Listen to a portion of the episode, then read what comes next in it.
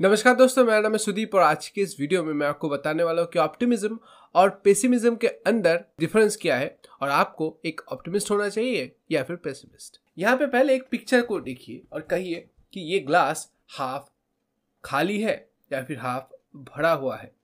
जो लोग इसको हाफ़ भरा हुआ कहेंगे, वो है ऑप्टिमिस्ट और जो लोग इसको हाफ़ खाली कहेंगे, वो है पेसिमिस्ट यहाँ पे इसका मतलब ये भी नहीं है कि ऑप्टिमिस्ट जो बुरे सिचुएशंस है, उनको डिनाई करेंगे। वो बिल्कुल भी ये नहीं कहेंगे कि ये ग्लास हाफ़ खाली नहीं है।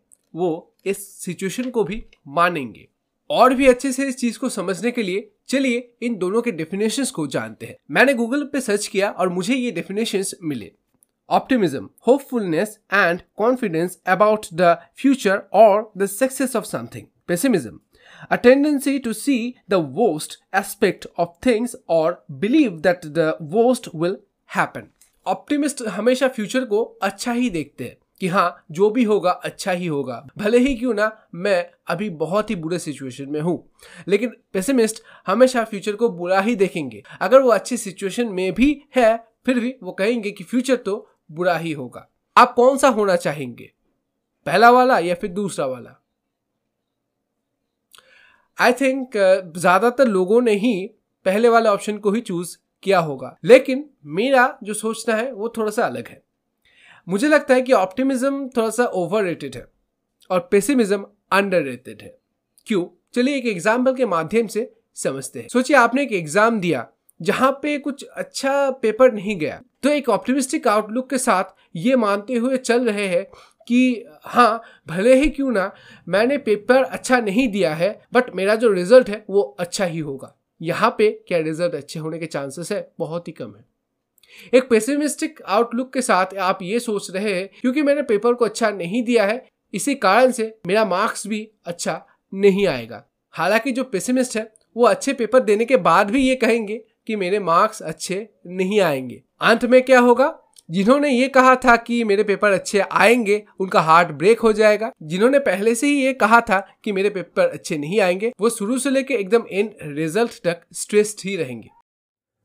कुछ लोग ये प्रश्न उठा सकते हैं कि तुमने तो पहले कहा ऑप्टिमिस्ट कभी भी बुरे सिचुएशंस को डिनाई नहीं करते। वो जो खाली ग्लास है, उस सिचुएशन को डिनाई नहीं करेंगे। तो यहाँ पर भी सेम ही हो रहा है।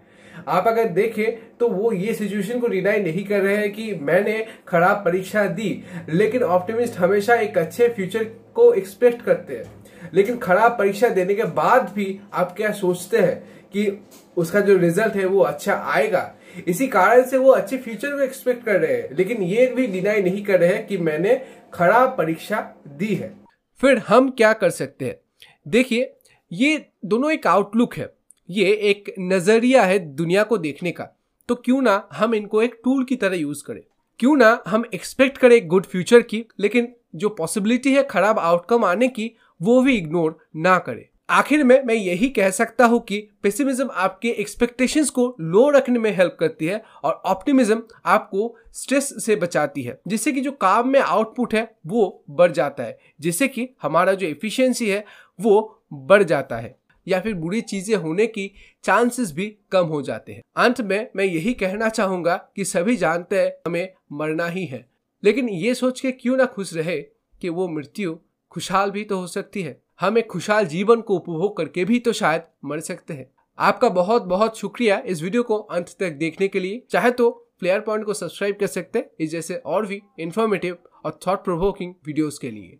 धन्यवाद।